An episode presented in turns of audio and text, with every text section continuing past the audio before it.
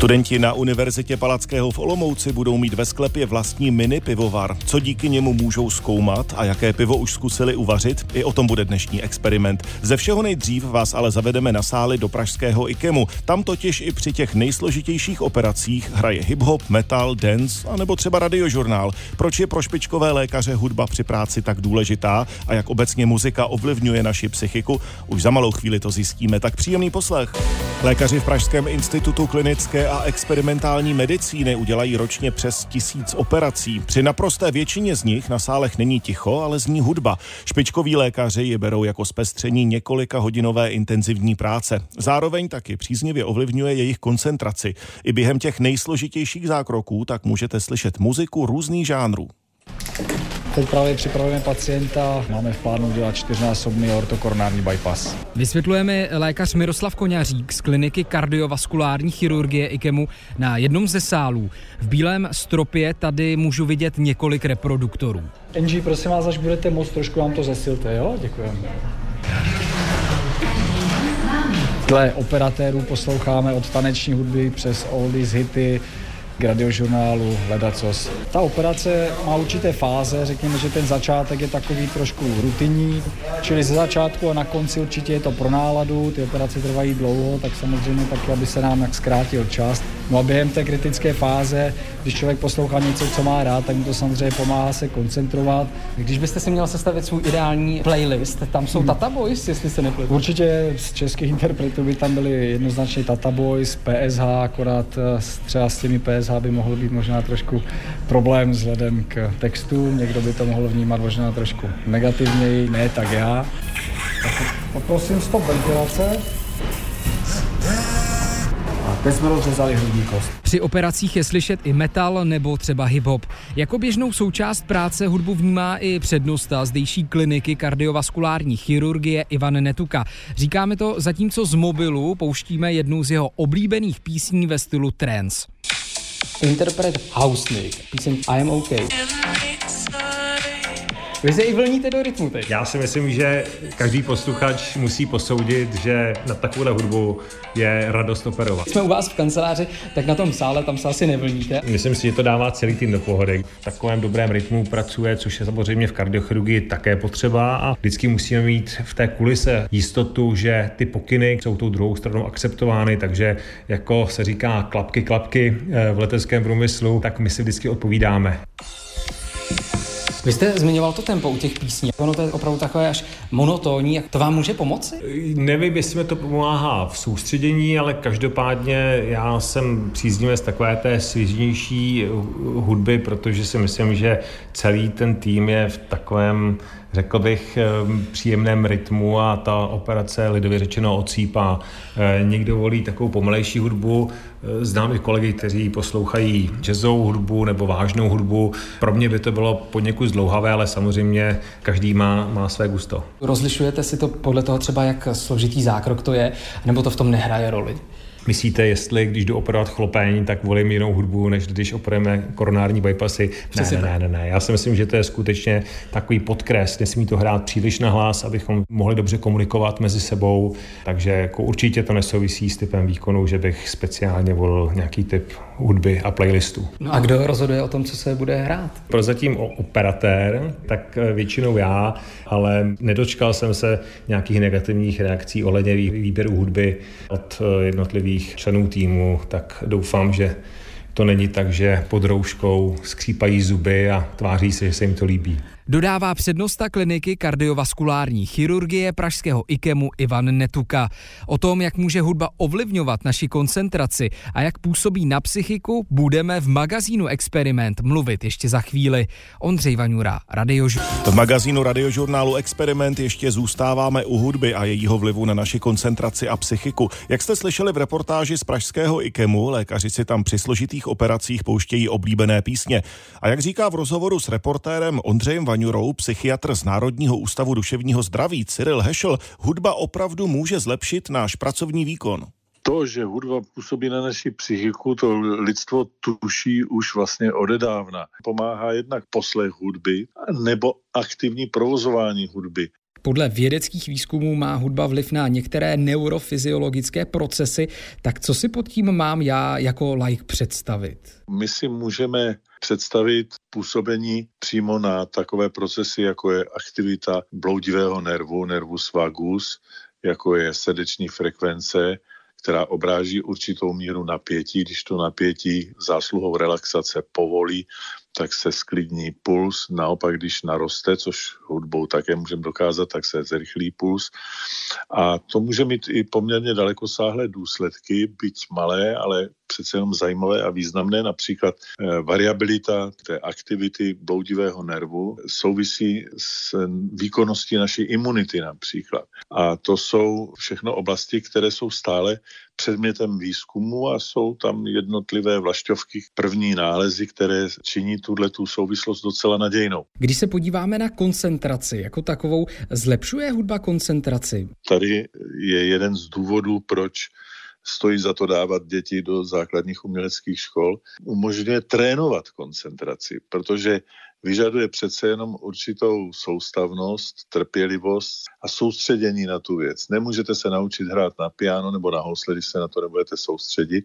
Pouhá konzumace té hudby, to znamená poslech, eh, to žádný vliv nemůže mít na tu koncentraci. Skutečně předchozí konzumace hudby jako posluchač pasivní může zlepšit v některých oblastech soustředění a také výkon. A děje se tak ne jenom specificky tím, že by přímo ovlivňovala nebo interferovala s našimi aktivitami neuronálních sítí, ale tím, že prostě změní aktivitu, že změní bdělost, že změní míru našeho nabuzení jiný efekt, zas úplně jiný, z jiné ošatky a také jiný typ hudby může vést k abreakci, třeba agresivní hudba, bubnování. V té reportáži jsme právě slyšeli, že v IKEMu si lékaři při několika hodinových operacích pouští třeba i metal, hip-hop nebo trance, což jsou právě poměrně rychlé, svižné písně. Jak jim to ale tedy může pomoci uklidnit se a koncentrovat se přímo na ten, na ten zákrok? To je trošku v rozporu s tím, co jste teď říkal. No, je to s tím trošku v rozporu a je to otázka osobního vkusu a řekl bych, že tenhle ten žánr je spíš otázkou preference jednotlivců, kteří, jestliže to je jejich oblíbená hudba, tak jim prostě dělá dobře, zatímco jiného by iritovala a dráždila. Takže je to tak, že na každého zkrátka působí úplně jiný styl hudby a ten pak může mm, vyvolávat i tu koncentraci a uklidnění. U léčivého působení hudby na lidský organismus se neklade důraz na obsahovou stránku, Čili ono to není ani tak individuální z hlediska osobnostních rysů, to jistě, ale hlavně z hlediska toho obsahu, toho, co to je za hudbu, tak to je velmi individuální. A na tu se při tom působení na ty fyziologické funkce obvykle důraz neklade, protože skutečně tady proti gustu žádný disputát, ale klade se důraz na schopnost působit právě jednak na emoce, umožnit ten fantazijní výklad a výpověď o, o tom prožitku a jednak na ty fyziologické funkce. A v tom může být mezi jednotlivými typy hudby e, značný rozdíl právě ve vztahu k vkusu těch jednotlivců. Říká pro magazín Experiment psychiatr z Národního ústavu duševního zdraví Cyril Hešl, který působí i na třetí lékařské fakultě Univerzity Karlovy. Ondřej Vaňura, Radiožur. V zatopeném lomu v Jeseném na Železnobrodsku včera skončila vědecká mise Diana 3, která pod vodou simulovala let do vesmíru. Trojice potápěčů žila týden ve stísněné podvodní laboratoři a plnila různé úkoly. Druhá skupina byla uzavřená v plovoucím modulu na hladině, který simuloval orbitální stanici. Na výzkumu se podílejí týmy z několika univerzit, které zkoumají přežití člověka v umělých extrémních podmínkách. A my jsme teď ve spojení s autorem celého projektu Hydronaut, potápěčem Matyášem Šandou, který v minulosti sám absolvoval několik podvodních pobytů. Přeju vám dobré dopoledne. Dobré dopoledne, zdravím všechny. Potápěči tedy včera po sedmi dnech opustili hlubinou laboratoř, kterou jste postavil a dále vylepšujete. Jak celou tu misi Diana 3 hodnotíte? Uh, teď zpětně, my jsme jako vlastně v té analýze toho všeho, ale nicméně včera byl debriefing a shodli jsme se na tom, že všichni mají ty potřebná data, které jako měli. Za mě jako konstrukčně se to technologicky taky zvedlo, posunulo dál. Letos se nám podařili úžasný tepelný komfort jako pro posádku, takže mám radost z dílčích i z celku. Tím předpokládám narážíte na to, že během té minulé mise té laboratoř museli opustit o něco dřív kvůli nízké teplotě, takže tentokrát to šlo eh, dobře. Jaký největší problém se tedy vyskytl? No, musím zaklepat, že v podstatě na, na, až na drobné technické potíže charakteru připojení nebo nějaký šumy nebo něco, ale to, to se vyladilo během prvních pár hodin jako a jsme jako, tam máme optické vlákno a, a tak, takže my teď máme opravdu jako ten tok dat jakoby veliký a umožňujeme prostě ten streaming posádky a těch, těch výzkumů tam, takže je to, problémy nebyly žádné, musím říct, je to skvělý, úplně máme s tou všichni radost a teď tady jsou všichni jako pozitivně naladění a mají, ze sebe radost všichni. Mluvíte o e, nazbíraných datech v takové obecnější rovině, tak na co všechno vlastně vědci během toho experimentálního pobytu pod hladinou přišli, co měřili, co zkoumali? No, tak my jsme především celá mise byla zaměřena jako na, na, psychologii, na psychologii s tím, že tady jsme měli faku, fakultu Olomouckou e, psychologii, který vlastně přišli s nějakým tím programem. E, Tady jsme měli potom fakultu zemědělku, eh, kde jsme měli, máme květiny, rostliny a v různém stádiu klíčení. Tam jsou teda velmi zajímavé výsledky, tam jsme, to, tam jsme vlastně demontovali už, demontovali už včera srovnání proběhly už včera, takže tam nějaké výsledky už určitě jsou, ty budou taky potom jako nějak zveřejněny a to, takže po všech stránkách, pak tady byl ještě nějaký systém komunikační a všechno jsme vyladili asi ve třech věcech. Zkusil byste našim posluchačům trošku popsat, jak vypadá ta podvodní laboratoř? Mluvili jsme o tom, že je stísněná, tak začněme třeba její velikostí. Tak stísněný prostory, ono v podstatě ta, celá ta stavba má 7 metrů na výšku.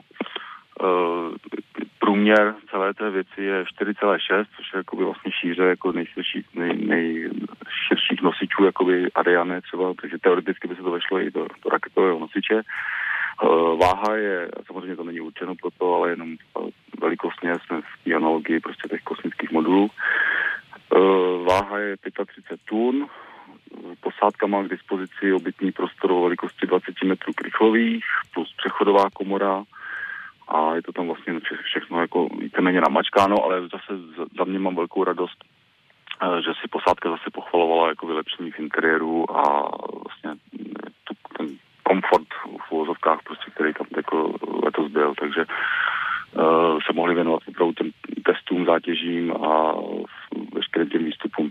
My jsme měli ještě tři výstupy do volného prostoru v úvozovkách, takzvané EVA Systems, uh, Extra Vehicular Activity, což jsou vlastně všechny pobyt, pobyt, pobyty uh, mimo kosmickou loď nebo na jiném meziplanetárním tělese. My jsme odebírali vzorky ve vodě, každý, každý ten výstup měl jako nějak vlastně byl zaměřen na něco jiného, jeden byl odběr vzorků, my jsme, měli jsme tam vlastně jako povrchu měsíce.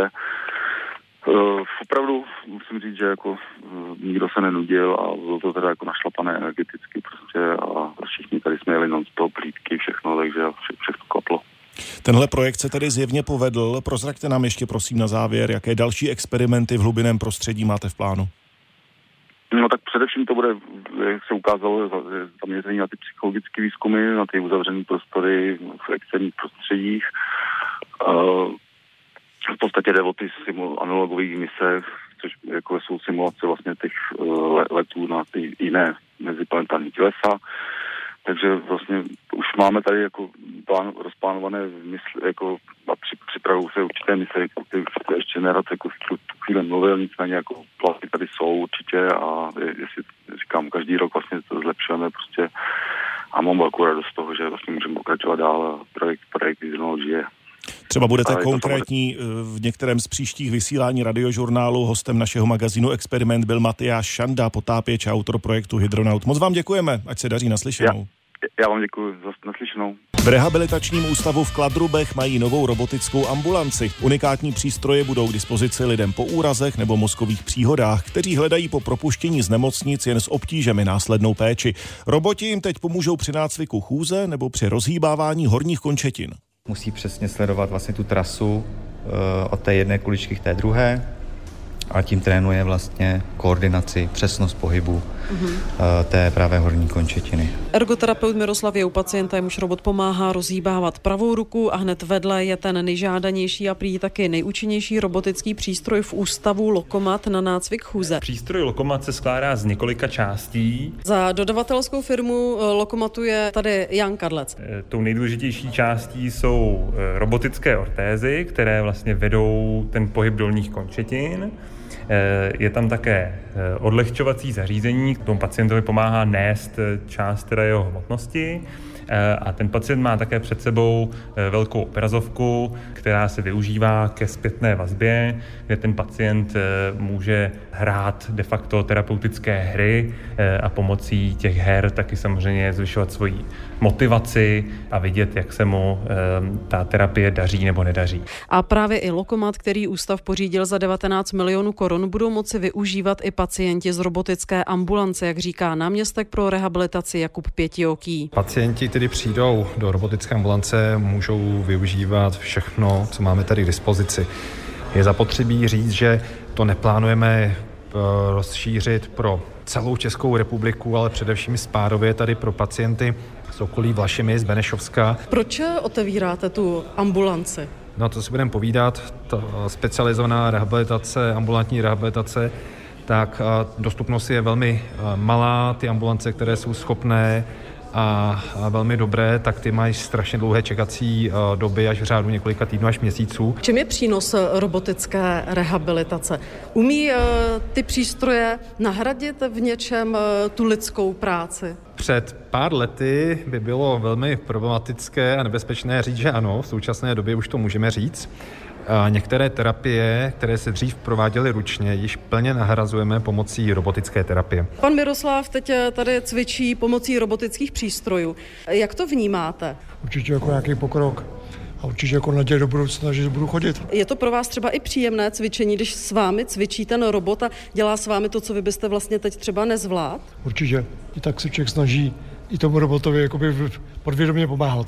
Takže až byste byl propuštěný, tak byste chtěl využívat eh, tady tu novou ambulanci a dojíždět sem eh, tady na ty robotické přístroje. Pevně doufám, že už nebudu muset, že to že dopadne tak, jak, jak by mělo. To znamená, že budu chodit. Tady bych se vrátila ještě k panu Pětiokému. Pro jaké pacienty je ta vaše ambulance určená? To jsou pacienti po poškození mozku, s takzvaným získaným poškozením mozku, či pacienti po o, úrazu páteře nebo po míšním poranění, a pak vhodní ortopedičtí pacienti. Do ambulance by měli pacienty doporučovat jejich ošetřující lékaři. Skladrub Věra Hájíková, radio. A ještě jedna reportáž dnešního experimentu. Studenti Univerzity Palackého v Olomouci se budou už zanedlouho učit ve vlastním experimentálním pivovaru. Ten pro ně univerzita zřídí ve sklepních prostorách Filozofické fakulty. Budou v něm zkoumat například roli různých bakterií při kvašení piva, ale nejen to. Lukáš Kučera z katedry analytické chemie Přírodovědecké fakulty Univerzity Palackého v Olomouci spod stolu vytahuje varnu piva.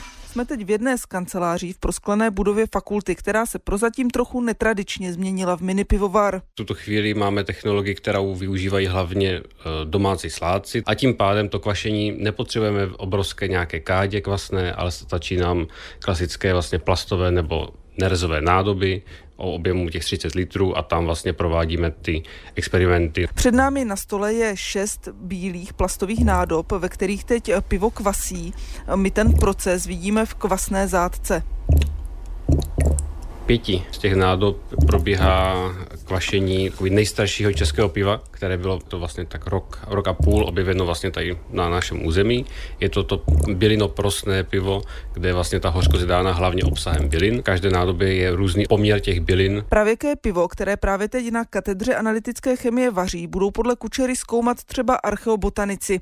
Na vaření se ale může podílet kdokoliv. Jako příklad uvádí archeologi, kteří nádoby se zbytky nápoje naleznou nebo lingvisty, kteří můžou při svém bádání zkoumat recept. Spolupráci teď přírodovědci domlouvají i s lékařskou fakultou. Cíl, kam to směřuje, tak je studium látek z piva na střevníkovým mikrobiom, to je vlastně ta jedna část z té lékařské fakulty.